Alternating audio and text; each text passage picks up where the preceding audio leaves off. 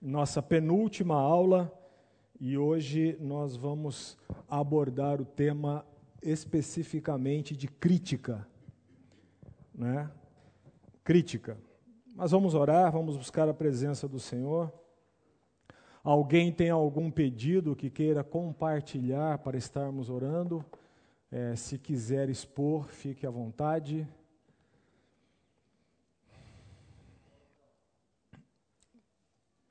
Muito bem. Então, já que não temos pedido, nós vamos orar mesmo assim. Abaixe sua cabeça e vamos buscar a presença de Deus. Pai querido, mais uma vez nós estamos aqui na tua casa e estamos aqui por tua misericórdia. Estamos aqui, ó Deus, por tua graça e nós desejamos, ó Deus, nesta manhã, mais uma vez, ouvirmos a tua voz, Pai, porque nós nos consideramos teu rebanho e consideramos a Ti o nosso bom pastor. Por isso, ó Deus, peço que Tu abençoes a mim, juntamente comigo, todos os professores, quem ministrará lá no culto, que Tu abundantemente, ó Deus, nos provejas o Teu Santo Espírito, para que a nossa boca edifique, ó Pai, a Tua igreja através da Tua palavra, através da exposição fidedigna da Tua palavra.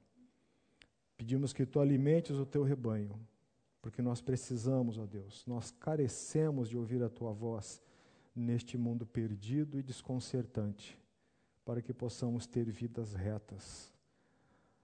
Afofa os nossos corações, amolece a cera dos nossos ouvidos e limpa os nossos raciocínios para que a tua palavra tenha livre implante no nosso meio.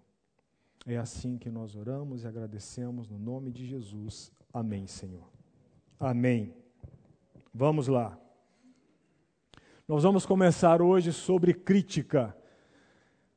Para que nós falemos sobre crítica, eu vou usar uma metodologia diferente do que eu usei quando comecei a falar sobre julgamento.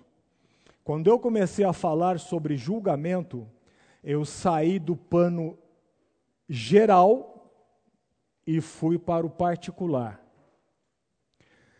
Eu vou fazer o caminho inverso agora falando sobre crítica, eu quero sair do ponto particular e migrar para o plano geral. Nós vamos fazer o caminho de volta.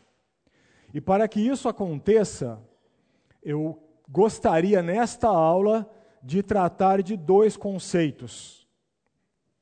O primeiro conceito é a respeito de crítica. O que é crítica? O que significa crítica? Esse é o primeiro conceito que eu quero tratar com vocês nesta aula. O segundo conceito que eu quero tratar com vocês nesta aula é responder à pergunta de como Deus lida com o mal. Agora, preste muita atenção. Eu estou usando a palavra mal, M-A-U, mal. Eu não estou usando a palavra mal. É a mesma coisa, né? foneticamente, né? Mas são diferentes, muito diferentes. Eu não estou usando a palavra M-A-L. Eu estou usando a palavra M-A-U. Você não está usando advérbio, está usando adjetivo. Muito bem, professora. Muito bem. É isso aí. Tirou da minha boca o que eu diria em seguida.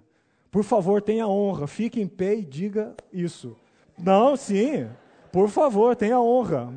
Não, não, você, você foi no ponto, é sério. Não, não, não, não, não, não tô, não tô, não, não, de jeito nenhum. De jeito nenhum. Estou expondo? Não, a, a, quem honra, honra. Não, vou, não, não, a, a irmã foi na veia.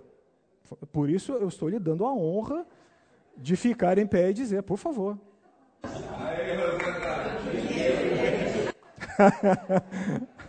a diferença entre mal e mal. O mal com ele é usado como advérbio, ou seja, ele é perto do verbo. Eu fiz isso mal. E o mal com o, ele é um adjetivo. Este menino é mal, já perto do substantivo. Muito bem. Muito bem, ótimo. Tivemos a classificação em português, uma pequena aula de português, maravilha. Teologicamente, a diferença? Há diferença.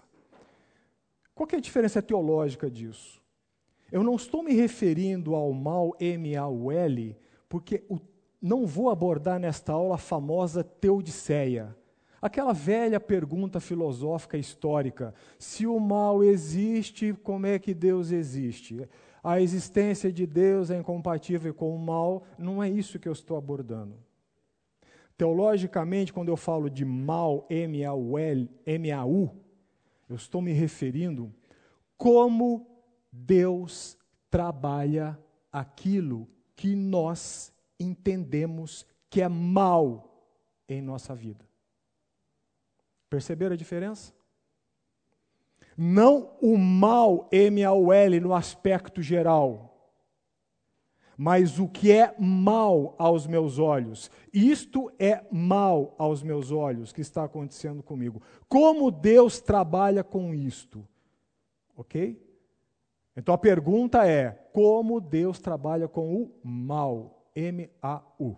Essas são as duas questões que eu quero abordar nesta classe, nesta manhã, com vocês. Muito bem. O que é crítica? Eu não sei se vocês já viram mas antigamente era corriqueiro em propaganda sobre café na televisão, essa imagem passava de entremeio durante a propaganda. Não sei se existe esse esse profissional hoje em dia, mas antigamente, muito lá atrás, ele existia. É, você já deve ter reparado nas propagandas de café que em algum instante aparece um homem com uma peneira jogando café para cima com a peneira. Já repararam isso em propaganda de café? Muito bem. Isso parece uma coisa simples, mas não é. Absolutamente não é. Muito provavelmente, se eu e você formos fazer isso, no primeiro levante você terá que cair no chão catando de joelho, grão por grão, para voltar na peneira. Isso não é fácil. O que, que isso tem a ver? Esse homem ele tinha que ter a habilidade de saber qual peneira ele iria usar, porque as, o tipo de peneira variava com o tipo do grão.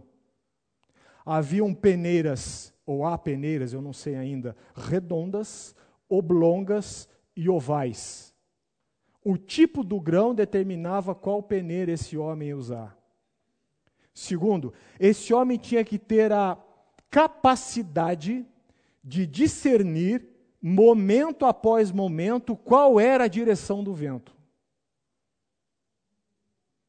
E ele tinha que fazer isso num local aberto. Então o que ele fazia? Ele via qual era o tipo do grão, ele enchia sua peneira com o grão, fazia o um movimento para que a, aquele, aquela quantidade de grãos ascendesse em uma altura razoável, porque quanto mais alto, quanto fosse maior a força para levantar os grãos, mais os grãos se aglutinavam na ascendente e maior a probabilidade deles caírem aglutinados na descendente e não espalhados. E por que, que ele tinha que saber a direção do vento?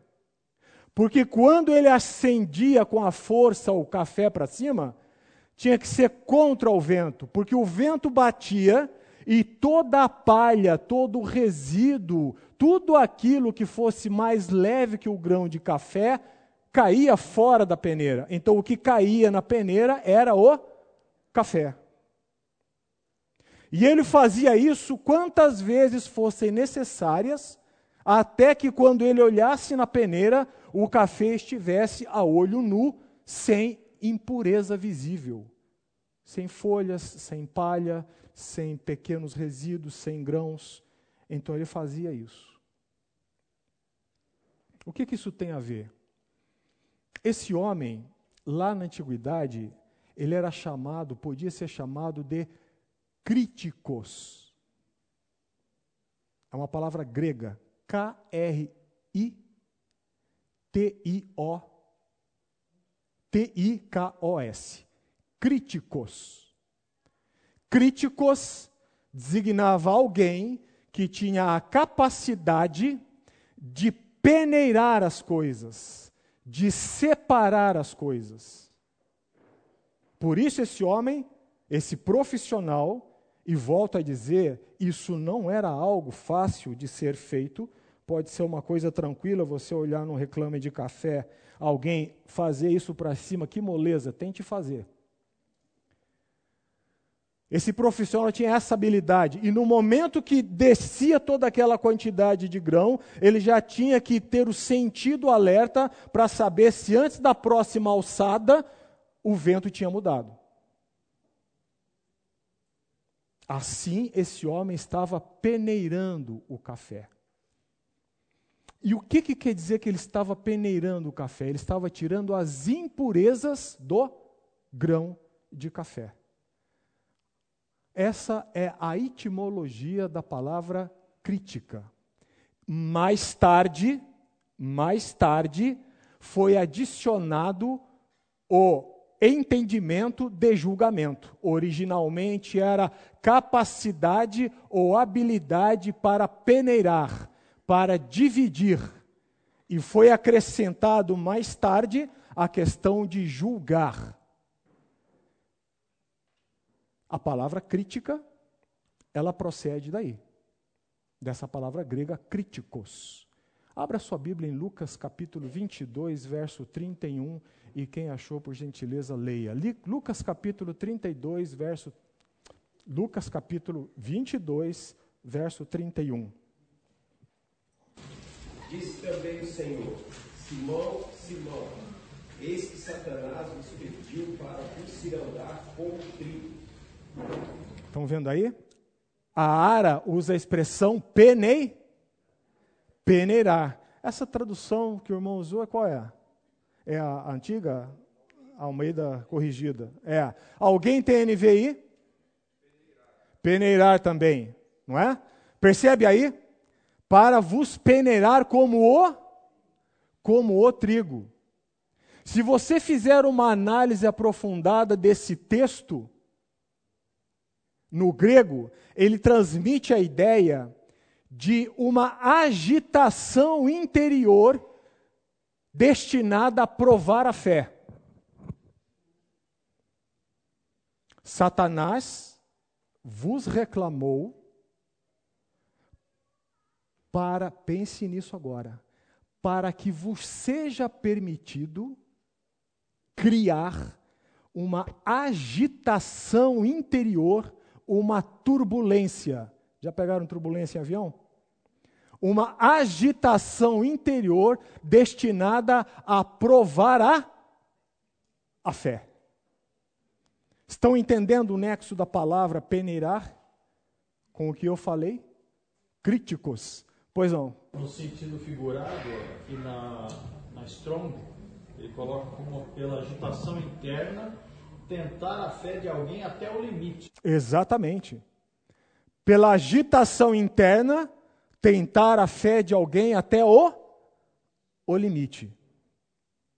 Antes de nós dissecarmos um pouco mais esse versículo, eu vou então dizer para vocês qual é a definição da palavra crítica.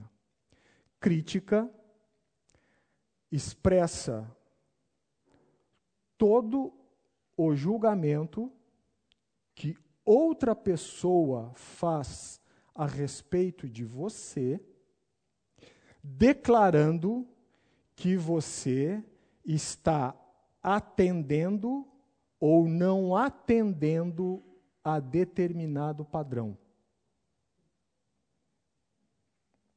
Vou repetir. Crítica é todo julgamento, é a expressão de todo julgamento que determinada ou outra pessoa faz em relação a você, expressando a ideia ou declarando que você está atendendo. E aí nós temos o elogio. Para que eu faça um elogio, o que, que precede o elogio? Uma análise crítica. Não é isso? Já ouviram, às vezes, na mídia dizendo a, a obra de José Saramago ou a obra de Mário Quintana foi recebida pela crítica com aplausos. O que quer dizer isso? Quer dizer que a alta crítica literária submeteu aquela obra ao escrutínio e elogiou a obra de Mário Quintana ou de José Saramago. Então, quando esse escrutínio é para dizer que você está atendendo a determinado padrão, nós temos o elogio. Quando essa crítica é para dizer para você que você não está atendendo determinado padrão, nós temos a reprovação. E o foco da nossa aula não pode deixar de ser reprovação. Porque elogio é muito bom, mas não faz ninguém crescer. Já disse o filósofo que mais do mesmo nos deixa no mesmo lugar. Bacana isso, né? Mais do mesmo nos deixa no mesmo lugar. Se você é uma pessoa que tem uma ansiedade ou uma necessidade de viver sendo elogiada, pense que você, na verdade, está querendo patinar no mesmo lugar. De elogio, ninguém cresce. Nós apenas nos refrescamos com elogio. Da crítica, ou a crítica, pode levar ao crescimento. É disso que nós vamos tratar aqui. Quero dar um exemplo bíblico para que melhor vocês entendam essa questão de alguém está colocando você. Percebam que eu usei a palavra padrão. Lembram de Mateus 7, 2? Quando nós fizemos a dicotomia entre critério e medida? Lembram disso?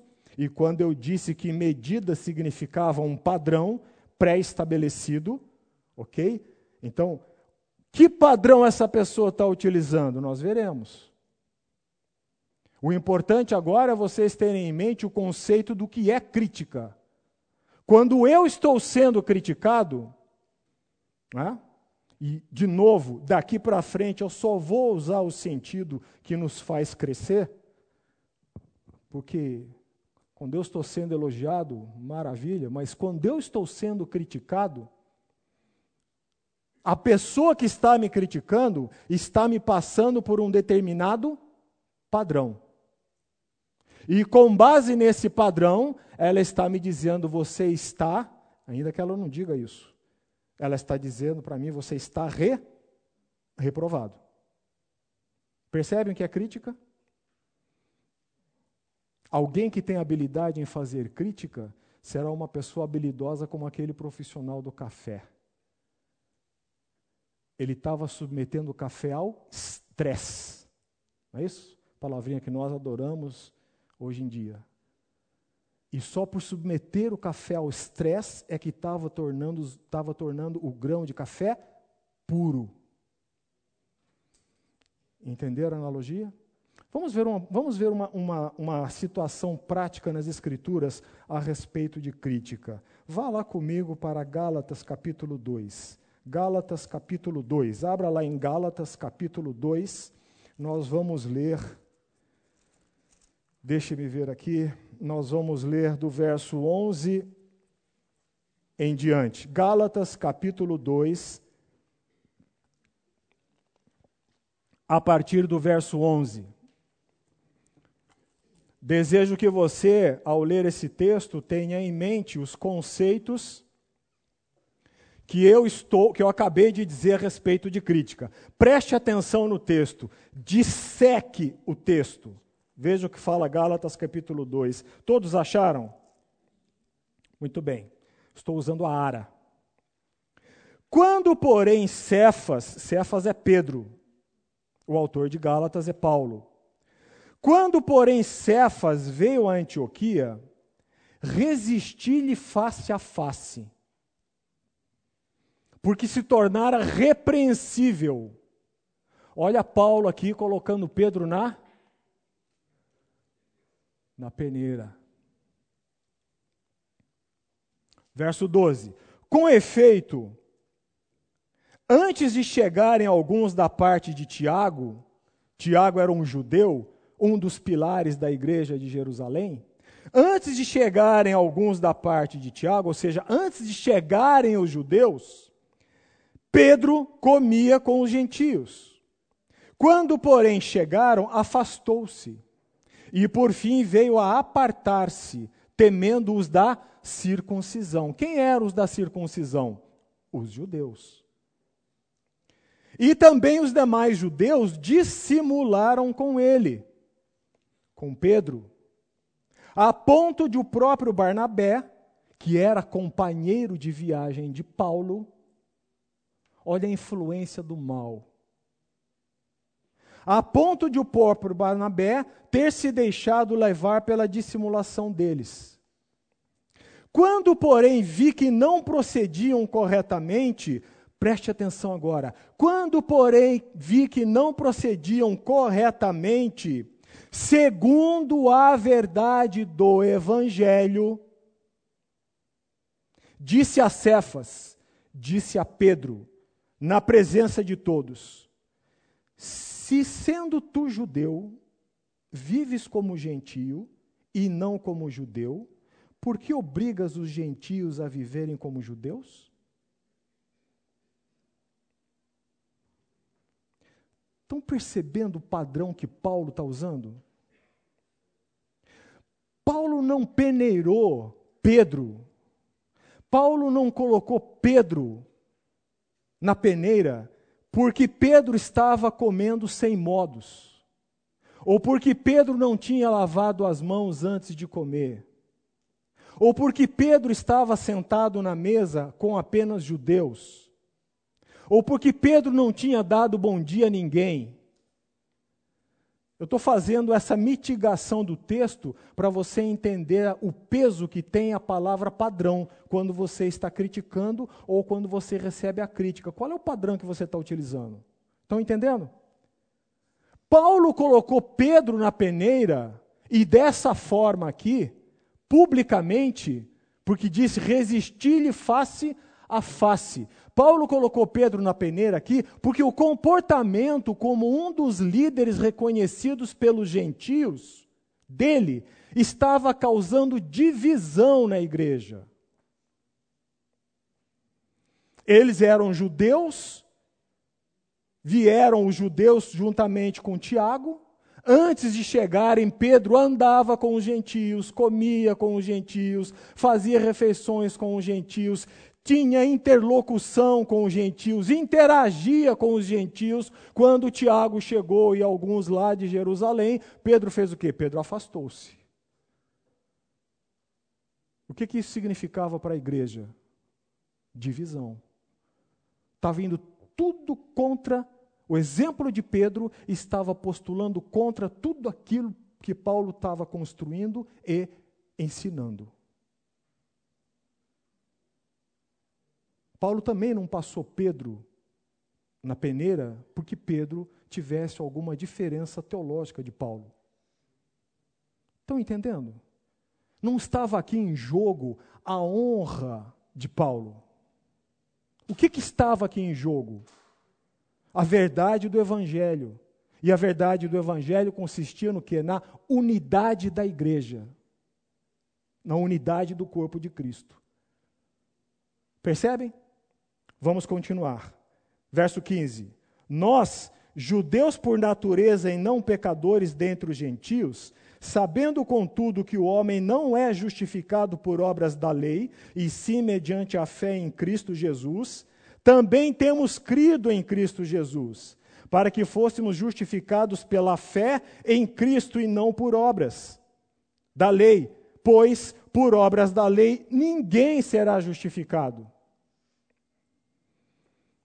O comportamento de Pedro comunicava que, por fato dos, dos, judeus terem recebido a aliança e por isso se considerarem acima dos gentios, o comportamento de Pedro estava comunicando: olha, chegaram os mais excelentes, agora eu vou andar com os mais excelentes.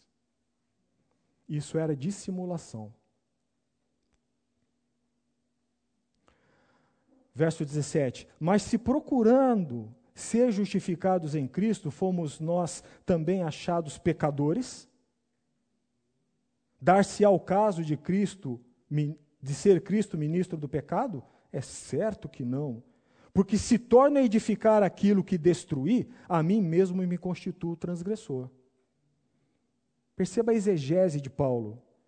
Porque eu, mediante a própria lei, morri para a lei, a fim de viver para Deus. Estou crucificado com Cristo. Logo, já não sou eu quem vive, mas Cristo vive em mim. E esse viver que agora tenho na carne, vivo pela fé no Filho de Deus, que me amou e a si mesmo se entregou. Não anulo a graça de Deus, pois se a justiça é mediante a lei, segue-se que Cristo, segue-se que morreu Cristo em vão. Perceberam o que estava em jogo aqui? Perceberam qual foi a motivação de Paulo ao enquadrar Pedro? E em que que ele enquadrou Pedro? A verdadeira crítica com o padrão correto, seja ela um pouco mais áspera ou branda, a verdadeira crítica tem que ter o objetivo de fazer o outro despertar para uma verdade que ele está negligenciando.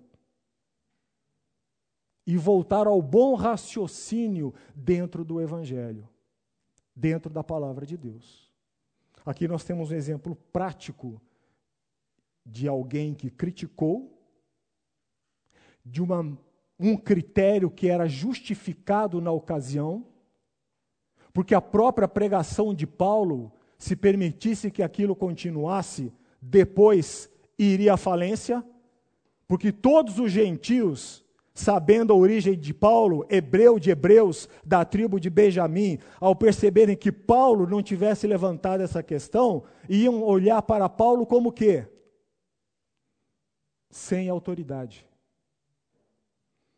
O que estava em jogo aqui era a subsistência da unidade da igreja que estava nascendo. Perceberam? E o padrão que Paulo utilizou não foi o padrão do seu conhecimento, não foi o padrão da sua estatura teológica, não foi o padrão de nada. O padrão que ele utilizou foi objetivo fora dele. Foi o quê? A verdade do evangelho. Parece-me que Pedro de alguma forma percebeu e arrependeu-se. Abra lá em 2 segunda, de Pedro, capítulo 3. Segunda de Pedro, capítulo 3, verso 14 até o verso 18. Quem achou, por gentileza, leia. Segunda de Pedro, capítulo 3, de 14 a 18, por favor. Por essa razão, pois, amados, esperando essas coisas, empenhar-vos por seres achados por ele em paz, sem mácula e irrepreensíveis, e tende por salvação a longanimidade de nosso Senhor, como igualmente o nosso amado irmão Paulo vos escreveu segundo a sabedoria que lhe foi dada. Ao falar acerca desses assuntos, como de fato costuma fazer em todas as suas epístolas, nas quais há certas coisas difíceis de entender, que os ignorantes e instáveis deturpam, como também deturpam as demais escrituras, para a própria destruição, é, destruição deles. Vós, pois, amados, prevenidos como estáis de antemão, acautelai-vos. Não suceda que, arrastados pelo erro desses insubordinados, descaiais da da vossa própria firmeza Antes crescei na graça e no conhecimento de nosso Senhor e Salvador Jesus Cristo. A Ele seja toda a glória, tanto agora como no dia eterno. Quando Pedro está falando, não se submetam a esses insubordinados, ele, ele está dizendo daqueles que eram partidários do judaísmo. Pedro, então, aliou-se ao que o Paulo disse, arrependeu-se daquilo. Olhem as palavras dóceis de Pedro para com Paulo. E tende por salvação a longanimidade de nosso Senhor, como igualmente desçam desse orgulho. Judaísmo é orgulho puro. A longanimidade de nosso Senhor, como igualmente o nosso amado irmão Paulo, nosso amado irmão Paulo, vos escreveu, segundo a sabedoria que lhe foi dada. Deu a ele, não deu a mim ao falar acerca desses assuntos, como de fato costuma fazer em todas as suas epístolas, nas quais há certas coisas difíceis de entender. Pois não, irmão? Eu ia falar que ele equipara os escritos de Paulo à escritura. Exatamente. Para judeu, isso daí é a honra máxima, né? Exatamente. Exatamente. Esse é o passo seguinte da argumentação. Vocês estão bons hoje, hein? Esse era o passo seguinte da argumentação. Quando Paulo, quando Pedro fala dessa maneira à sua plateia, uma, a maneira dele falar, o tônus dele falar, ele está guindando aquilo que Paulo fala, ou a teologia de Paulo, à autoridade de escritura, como o irmão falou ali. Preste atenção ao que ele diz.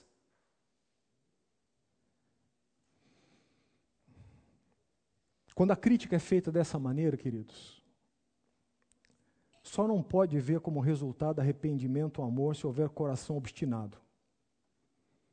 E se há coração obstinado, já é um problema de Deus, não nosso. Entenderam? O que é o modo, o padrão e a maneira correta de fazer, Paulo não estava se defendendo de absolutamente nada. Muito bem.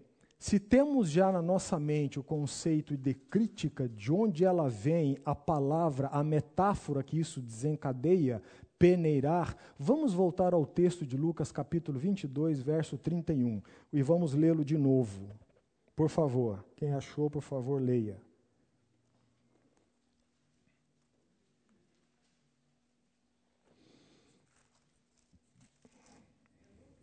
Lucas capítulo 20, acho que é isso, capítulo 20, é isso, né? Capítulo 22, verso 31, por gentileza, alguém leia.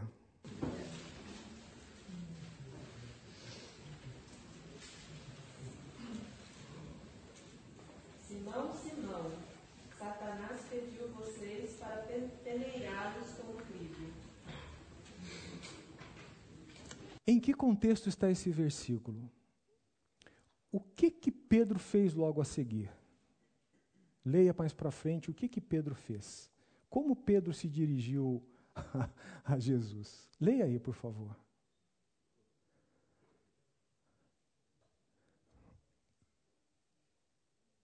Literalmente, eu tenho uma pedra no meu sapato. Leia aí, por favor. Abaixo. Ele, porém, respondeu: Senhor, estou pronto a ir contigo, tanto para a prisão como para a morte. Gente, que arrogância, não? Que arrogância do nosso querido Pedrão. Não, é não, eu amo Pedro. É verdade. Eu amo Pedro. Há certos dias que eu olho no espelho e vejo Pedro. Verdade. Eu amo Pedro. Ele é tão Pedro que ele não tem nem vergonha de expor a arrogância dele.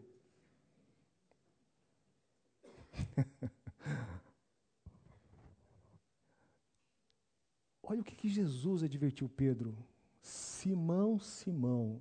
Gente, vocês já imaginaram a paciência do nosso Senhor enquanto andou aqui? Só com aquele grupinho. O grupinho, me desculpem, miserável, não? De pecadores. Já, imagine, já, já cons conseguiram dimensionar a paciência do nosso Senhor Jesus Cristo? Ame-o por isso. Simão, Simão, Satanás, presta atenção, Simão. Baixa essa bola, para de driblar na frente dos outros. Você não é isso tudo que você pensa que é. Você não pode fazer o que me está destinado para fazer.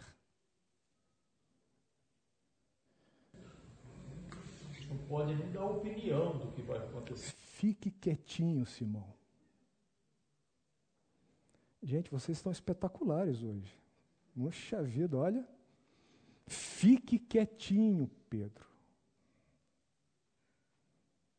Preste atenção, eu não quero descer a argumentação profunda teológica desse versículo, que há muito debate teológico em cima dele. Primeiro, porque eu não tenho cabedal teológico para isso, nem conhecimento, então eu vou andar em águas rasas. Mas andando em águas rasas, eu quero que você preste atenção numa questão.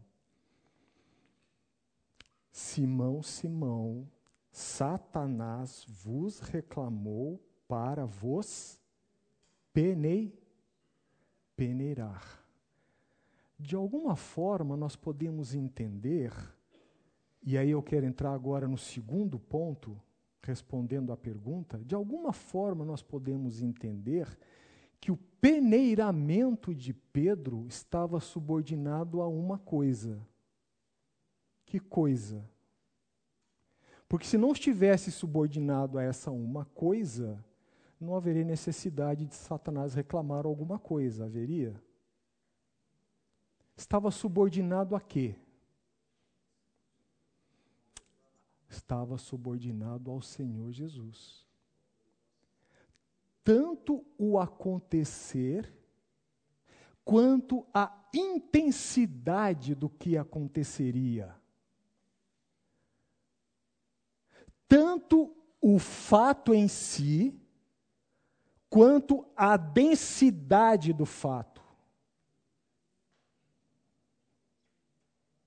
Isso deve nos trazer alguma âncora segura para a vida, principalmente quando nós estamos caminhando por tribulações, por desgastes. Necessidade alguma haveria de Satanás reclamar se Satanás, se Satanás tivesse livre acesso a fazer o que bem entendesse com a vida daqueles que pertencem a, a Deus. Não é maravilhoso isso? Isso é estupendo, gente. Como diz o, como diz o autor da carta aos Hebreus, isso é âncora para a nossa alma. Saber que o que você está passando, ou o que você ouviu de desagradável, tanto em tom quanto em intensidade, está subordinado à permissão e ao agir de alguém.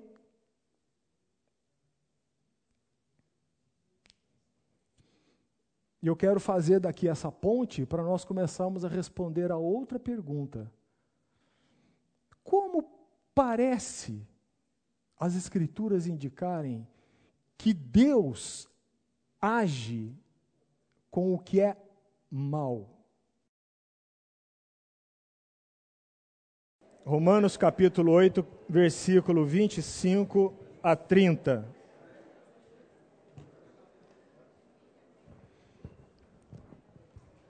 Vamos ler o texto. Todos acharam?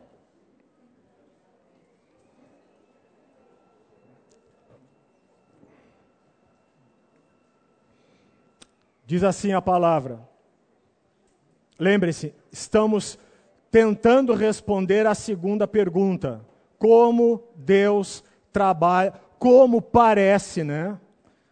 É sempre bom o parece, porque alguém dizer que Deus faz isso ou Deus faz aquilo é meio complicado. Deus é Deus. Mas como parece pelas Escrituras que Deus age com o mal, M-A-U, em nossas vidas? Romanos 8, verso 25. Mas se esperamos o que não vemos, com paciência aguardamos. Olha, já começou aí chamando à tona algo que nós não gostamos. Paciência. Quem aqui ama paciência?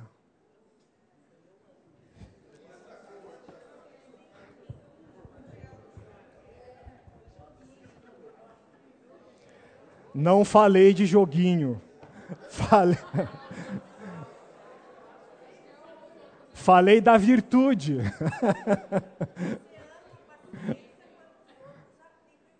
Amém. É isso mesmo. Que continue aplicando. Prosseguindo. Também o Espírito, semelhantemente, nos assiste em nossa fraqueza, porque não sabemos como orar, não sabemos orar como convém, mas o mesmo Espírito intercede por nós sobremaneira, com gemidos inexprimíveis. E aquele que sonda, segunda questão que você deve prestar atenção, E aquele que sonda os corações sabe qual é a mente do Espírito, porque segundo a vontade de Deus é que ele intercede pelos santos. Sabemos que todas as coisas cooperam para o bem daqueles que amam a Deus, daqueles que são chamados segundo o seu propósito.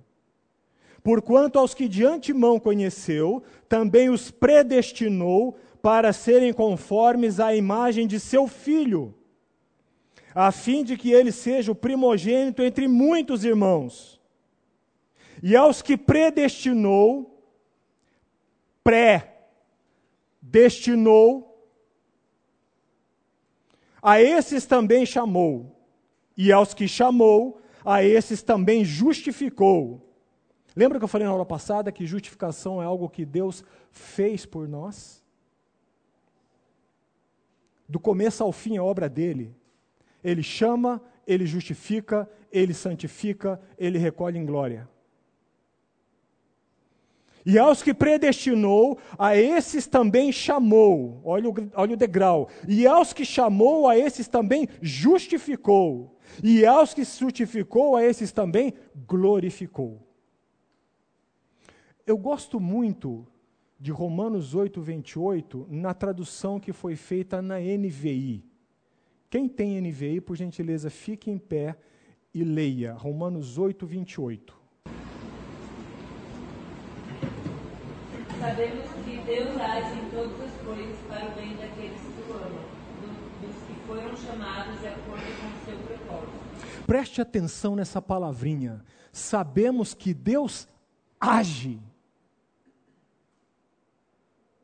sabemos que Deus age em todas as coisas. Não é em algumas coisas. Em todas as coisas. Sabemos que Deus age. Há uma atitude ativa de Deus, não passiva, não espectadora. Sabemos que Deus age em todas as coisas para o bem daqueles que amam a Deus.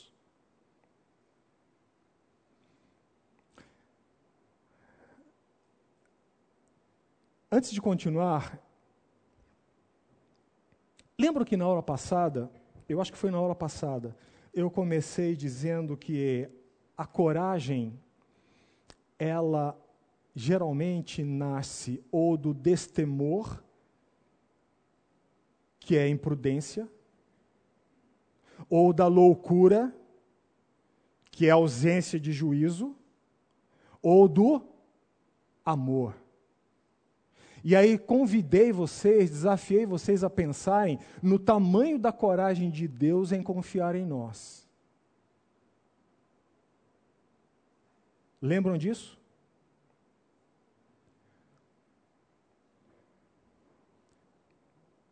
Deus nos ama de um modo supremamente diferente do que nós podemos conceber.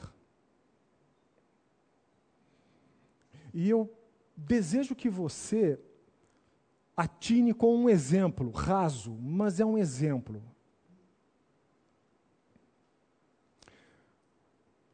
Quando Pedro, são nomes fictícios, tá? Não estou nem me referindo ao apóstolo Pedro. Vou tirar Pedro. Quando José ama Maria, e Maria não corresponde a José, ou seja, Maria não ama José, ou quando Maria ama José e José não corresponde a Maria, José sofre. Porque naquele ambiente, José entende que ele perdeu algo. Algo que para ele, naquela situação e ambiente, representava algo de valor não somente Maria, mas o que Maria representava. para ele. Há em José e em todos aqueles que foram apaixonados um dia e não correspondidos, eu creio que estou falando para a classe toda, né? Há em José um sentimento de perda, que se não é administrado convenientemente, pode tomar uma descendente perigosa. Porque José crê que ele perdeu algo.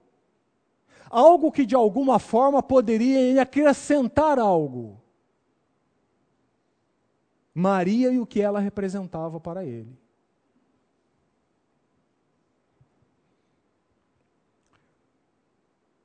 Quando Deus ama José ou Maria,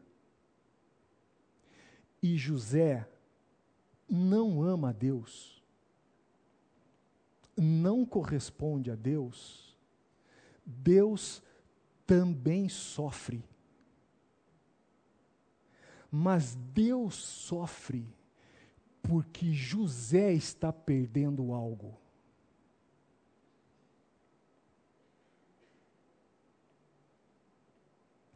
Deus sofre porque José e Maria estão perdendo tudo. Compreenderam a diferença de perspectiva? Deus não sofre porque ele está perdendo alguma coisa. Deus não tem absolutamente necessidade alguma a ser suprida em algum relacionamento fora dele.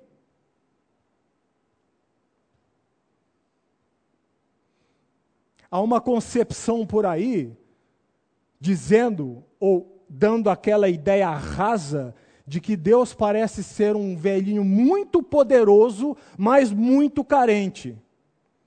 Que se ele não tiver a sua concordância, ou se não ganhar você, ele será infeliz pela eternidade. Se você pegar a Bíblia em ordem cronológica,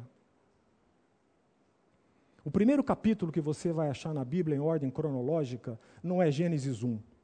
O primeiro capítulo que você achará na Bíblia em ordem cronológica é João 1. No princípio era o Verbo, o Verbo estava com Deus e o Verbo era Deus. Vamos continuar? Todas, abra lá, João 1.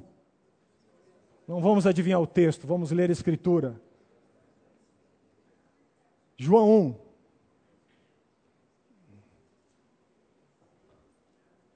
Leia os cinco primeiros versículos de João 1. Quem achou, por gentileza, leia.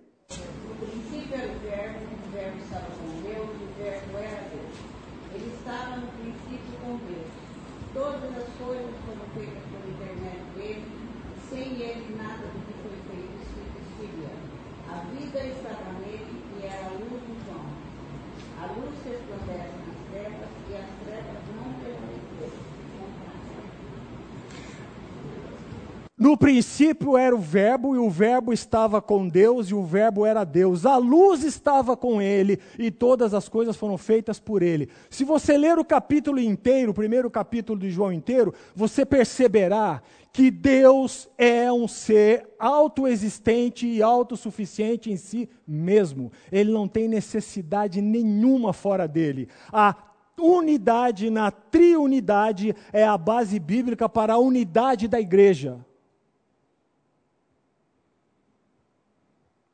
Deus não tem necessidade nenhuma fora dele.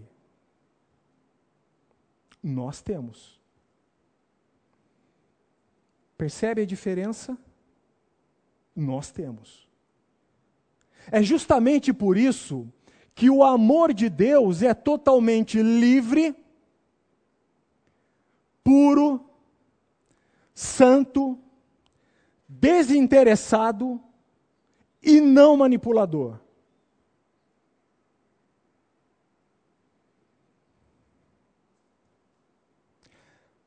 É por isso que Deus olha de um modo diferente do que nós olhamos o permitir os filhos dele sofrerem.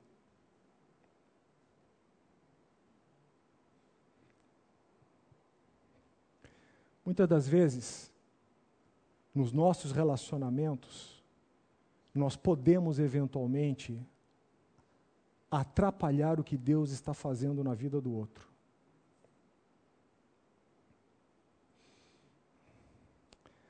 É por causa desse amor nosso, que em comparação ao amor de Deus é deficiente, que às vezes pais e mães não permitem ou interferem num processo que Deus está fazendo na vida dos filhos, ou na vida de outro, porque não suportam ver sofrer.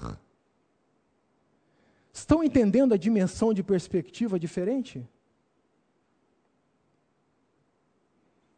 Se o sofrimento, e eu creio que alguns de nós aqui podem dizer isso, que vieram a Cristo no momento de sofrimento, milhões de pessoas na face da terra vieram a Cristo no momento de sofrimento. Se é necessário sofrimento para que um coração seja reduzido a pó e se renda aos pés de Cristo, o amor de Deus está nisso. Entende a diferença? Porque o amor de Deus é totalmente puro, suficiente, santo e desinteressado. Não tem essa coisa de se eu deixar isso acontecer, ele vai ficar de mal comigo.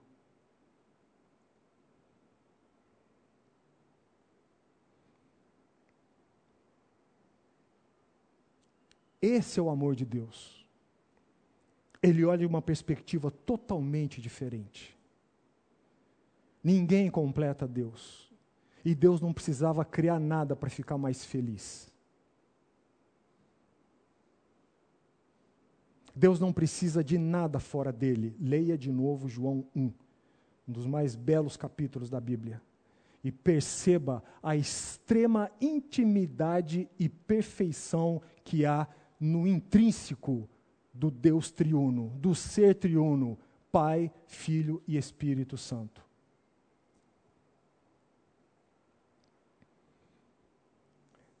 É por isso que Deus tem um amor suficientemente forte e corajoso para permitir que algo que não seja do meu agrado me aconteça e aqui eu quero entrar então na formulação dessa resposta. Veja lá o que fala de novo Romanos 8, 28. Sabemos que Deus age, estou citando a NVI, Deus age em todas as coisas para o bem daqueles que o amam. Você prestar atenção que Paulo não colocou assim: Deus age em todas as coisas para o bem daqueles que ele ama?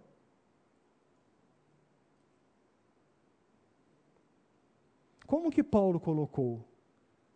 Deus age em todas as coisas para o bem daqueles que o amam. Tem a ver o que eu disse? A diferença de perspectiva de Deus. O amor de Deus é pressuposto em todas as coisas que estão acontecendo. Por isso, Paulo escreveu: Deus age em todas as coisas para o bem daqueles que o amam.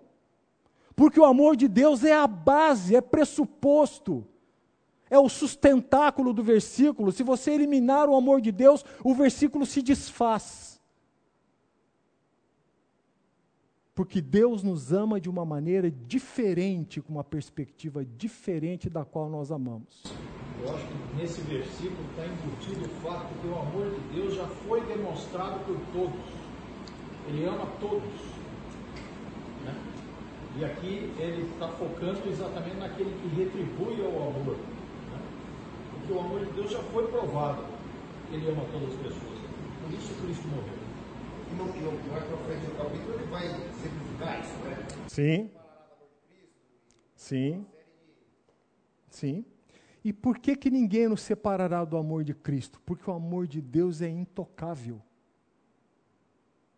Percebe a segurança que isso dá para a nossa vida? Mas e por que, que Deus age em todas as coisas para o bem daqueles que o amam? O versículo 29 responde. Fala que, olha que veja, veja o que diz o versículo 29. Porquanto os que de antemão conheceu, também os predestinou para serem conformes à imagem de seu filho, a fim de que ele seja o primogênito entre muitos irmãos. O propósito de Deus na nossa vida, ao agir em todas as coisas, as coisas, é fazer com que o meu amor e a minha vontade convirja para o desejo de ser como aquele que me chamou, aquele que me comprou na cruz, que é quem? Cristo Jesus, nosso Salvador. O escopo de Deus, através de todas as coisas, é lapidar em você, dia a dia, de glória em glória. Lembra desse, dessa, desse texto em Coríntios? De fé em fé, Romanos. É lapidar em você o caráter de Cristo. Por isso, Paulo fala em Efésios: despojai-vos do velho homem e revesti-vos do, do novo. Do novo homem. Deus não abre mão dessa obra na vida daqueles que ele comprou com seu sangue na cruz. O amor dele é base segura, é âncora segura. Quando eu me apercebo disso, eu já caminhando para a parte prática do que nós estamos falando a respeito de crítica, eu passo a não temer a crítica. Porque se eu sei que o amor de Deus age em todas as coisas para o bem daqueles que o amam, todas as coisas, no original significa todas as coisas.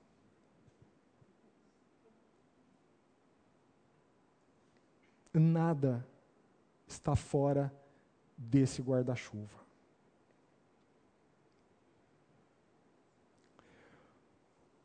O bem simples eu recebo de Deus.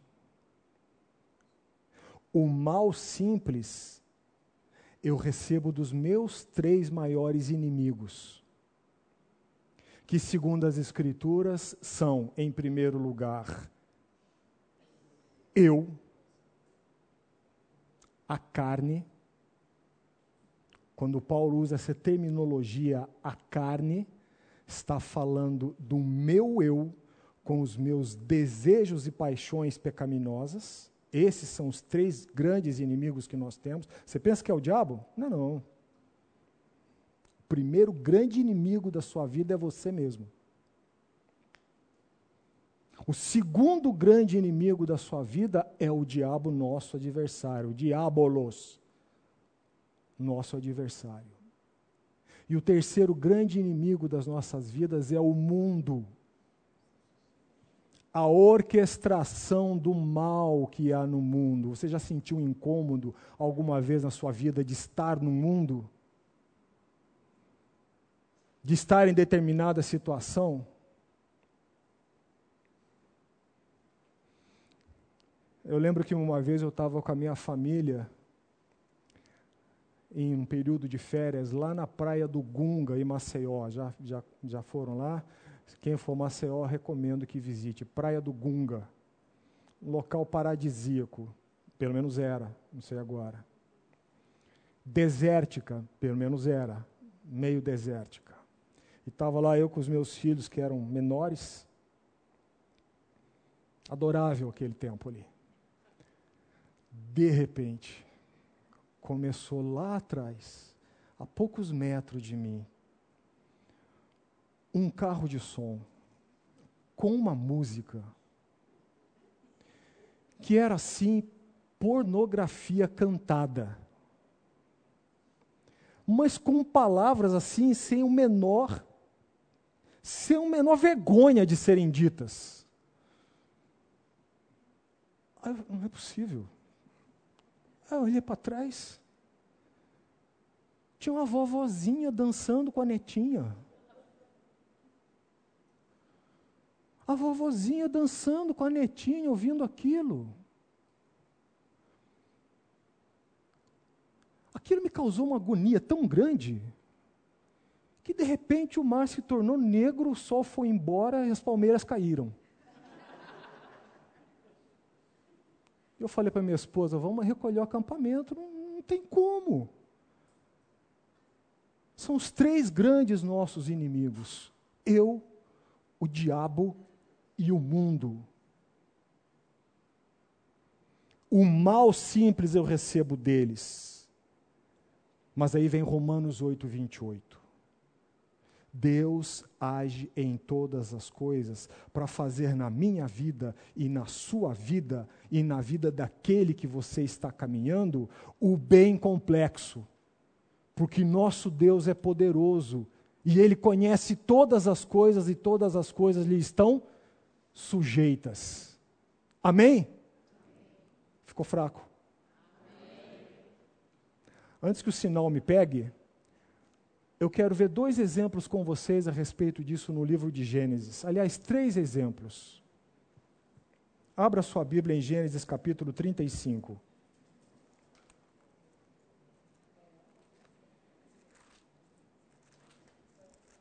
Gênesis capítulo 35.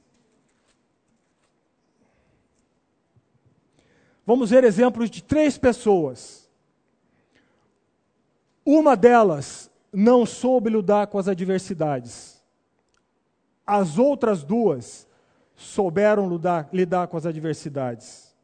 Abra em Gênesis capítulo 35, versículo 16 a 22. Acharam? Partiram de Betel, está falando de um momento da vida de Jacó partiram de Betel e, havendo ainda pequena distância para chegar a Efrata, deu luz, deu à luz Raquel um filho, cujo nascimento lhe foi a ela penoso. Em meio às dores de parto, disse-lhe a parteira: Não temas, pois ainda terás este filho. Ao sair-lhe a alma, Raquel morreu no parto. Deu-lhe o nome de Benome, mas seu pai lhe chamou Benjamim. Assim morreu Raquel e foi sepultada no caminho de Efrata, que é Belém. Sobre a sepultura de Raquel levantou Jó uma coluna que existe até o dia de hoje. Isso. Sobre a sepultura de Raquel levantou Jacó uma coluna que existe até o dia de hoje. Então partiu Israel e armou a sua tenda da torre, além da torre de Éder. E aconteceu que, naquela situação de sofrimento do pai, e aconteceu que, habitando Israel na terra, ele estava em, em caminho, foi Ruben, seu primogênito, e se deitou com Bila, concubina de seu pai. E Israel soube eram doze os filhos de Israel. Israel foi um pai muito pouco sábio, eu diria até nécio. Porque o proceder dele, as preferências dele entre os filhos, ele amava Raquel e não amava Lia. Por isso ele amava os filhos de Raquel, Benjamim e José.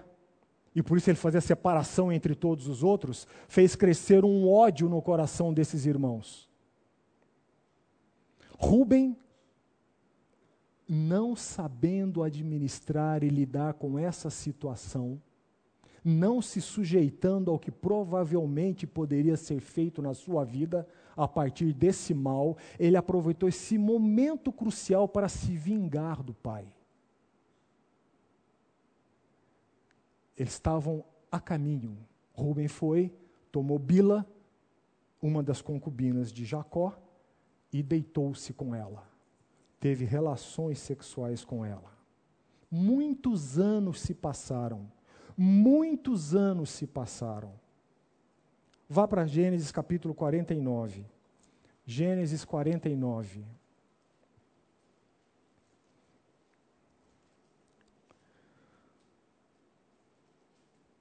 1. Gênesis 49, 1. Depois, acharam? Depois chamou Jacó a seus filhos e disse: Ajuntai-vos e eu vos farei, farei saber o que vos há de acontecer nos dias vindouros. Jacó estava se despedindo. Aqui começavam a nascer as doze tribos de Israel. Ajuntai-vos e ouvi, filhos de Jacó, ouvi a Israel, vosso pai. Verso 3. Ele começou por Ruben. Ruben era o primogênito. Ruben, tu és o meu primogênito. Tu és meu primogênito, minha força e as primícias do meu vigor. O mais excelente em altivez. Ruben era um jovem extremamente capacitado. E o mais excelente em poder impetuoso como a água, não serás o mais excelente, porque subiste ao leito de teu pai e profanaste, e o profanaste, subiste à minha cama. De Deus não se zomba. De Deus não se zomba. Um exemplo de alguém que aprendeu a lidar com isso. Perceberam no texto que nós lemos no capítulo 35 que Raquel faleceu e foi sepultada em Efrata? Perceberam? Estava no caminho. Raquel era amada de Jacó. Lia, se você examinar a história dela nas Escrituras, no livro de Gênesis, há estudos que indicam que Lia muito provavelmente foi a mulher, a filha rejeitada pelo próprio pai. E Lia cresceu com um coração desejoso de valor e reconhecimento, de ser amada. O fato de, de, de Labão ter dado Lia primeiro não foi só um costume cultural. Lia levou esse desejo dominante para o seu casamento. Mas ela descobriu que Jacó também não a amava como ela esperava. Jacó amava Raquel. Ela deu filhos a perder de vista a Jacó, na tentativa de que Jacó viesse a amá-la. A partir de um certo momento da vida, quando ela caiu em si e viu que todos os rogos, todas as exigências, todos os pedidos, todas as súplicas e tudo o que poderia fazer e o máximo que ela pôde fazer é dar abundância de filhos ao próprio marido, isso não trouxe a ela o que ela desejava, porque o marido também não podia lhe dar, só Deus poderia encher, encher aquele coração, era um amor idólatra Lia foi se deixando transformar pela circunstância. Veja lá no capítulo 49, no final do capítulo 49, verso 28. São estas as doze tribos de Israel. Jacó já tinha dado a bênção para todos os filhos. E isto é o que lhes falou seu pai quando os abençoou. A cada um deles abençoou segundo a bênção que lhe cabia.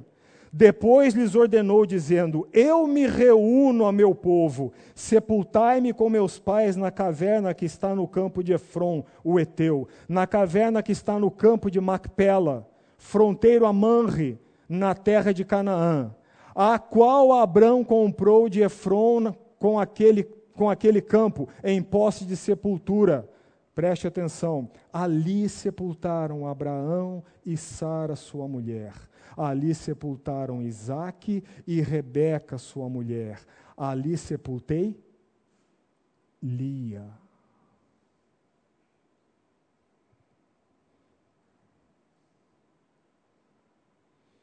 Ali sepultei Lia. Entendem o que isso significa? A cultura daquele tempo, você ser reunido à sepultura dos seus ancestrais era uma grande honra. Era sinal de respeito, honra e intimidade. Você efetivamente é do clã. Raquel foi sepultada à beira do caminho. Com quem Jacó se ajuntou na sepultura dos pais? Com quem? Lia. Não mais aquela Lia exigente. Não mais aquela Lia desejosa daquilo que nem o marido podia lhe dar mas aquela ali é que entendeu que só Deus pode satisfazer as necessidades da nossa alma. Amém? Terminou? Não. Gênesis 50.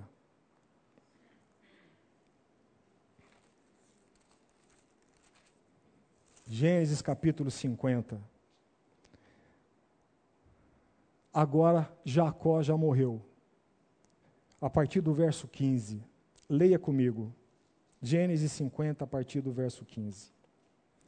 Vendo os irmãos de José que seu pai já era morto, disseram: Olha o que que esses jovens disseram. É o caso de José nos perseguir e nos retribuir certamente o mal todo que lhe fizemos. José já tinha perdoado. Portanto, mandaram dizer a José: Teu pai. Se vocês lerem mais para trás, vocês perceberão o respeito que José tinha pelo pai dele. E olha que José, na hora de dar a bênção, inverteu as mãos. Lindo isso, leia lá atrás. Fica de tarefinha. Quando José inverteu as mãos, é porque José e Jacó porque José tinha colocado o mais velho na mão direita e o outro na mão esquerda. José inverteu e estava cego, hein? José estava cego. Ja, Jacó estava cego. Ele inverteu as mãos para abençoar. Tem Deus nisso? Que Deus é esse, gente? Vamos continuar.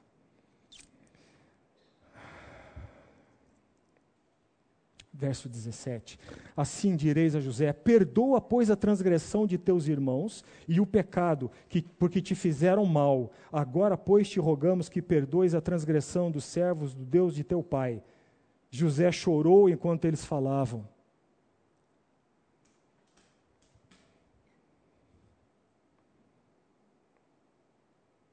Depois vieram também seus irmãos, prostraram-se diante dele e disseram: Eis-nos aqui por teus servos. Eles montaram um pequeno teatrinho. Olha a resposta de José. Olha a convicção deste homem. Isso é fé. Respondeu-lhe José: Não temais. Acaso estou eu em lugar de Deus?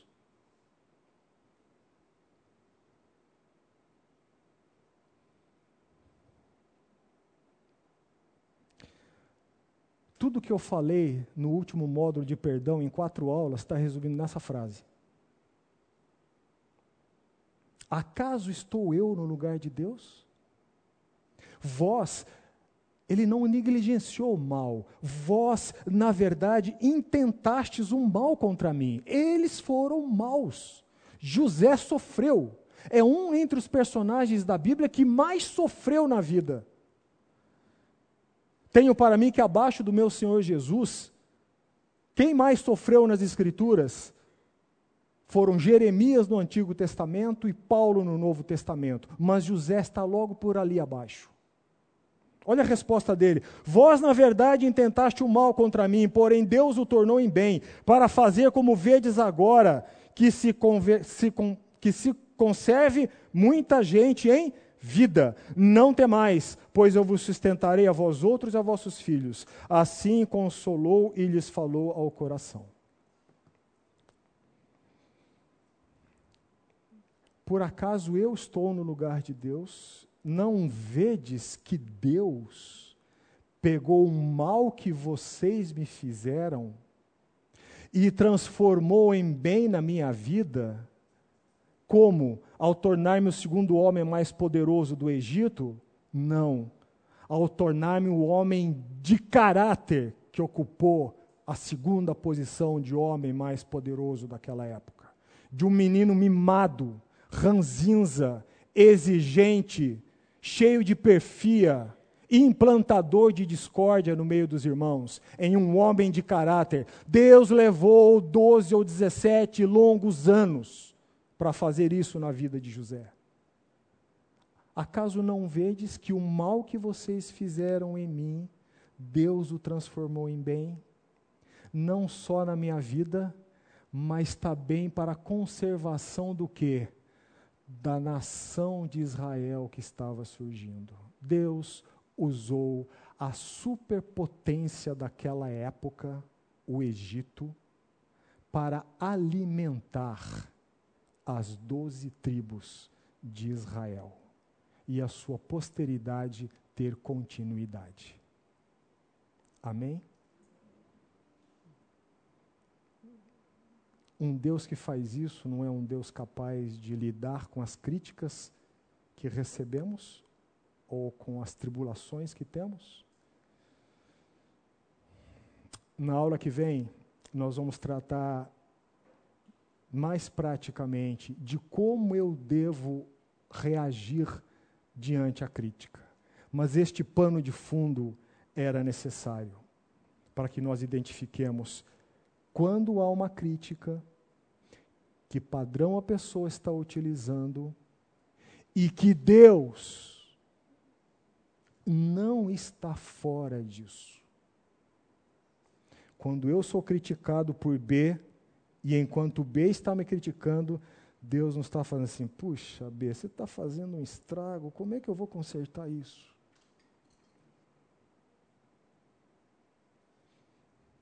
Temos ou não motivos para confiar nesse Deus? Temos ou não motivos para amar esse Deus? E deixar o controle das nossas vidas e do que acontece nas mãos dele? Temos?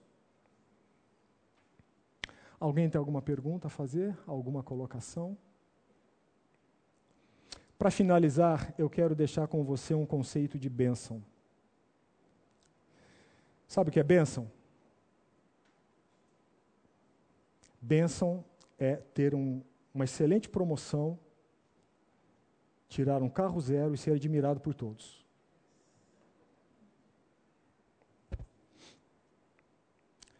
Eu não sei quem disse isso, mas gostaria de conhecer para apertar-lhe a mão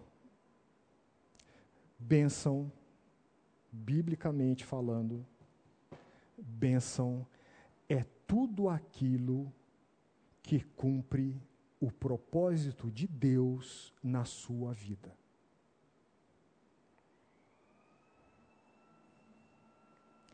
Um desemprego pode ser uma bênção? Uma pessoa difícil de lidar pode ser uma bênção? Uma pedra no sapato pode ser sua bênção? Pode ser uma bênção? Uma doença pode ser uma bênção?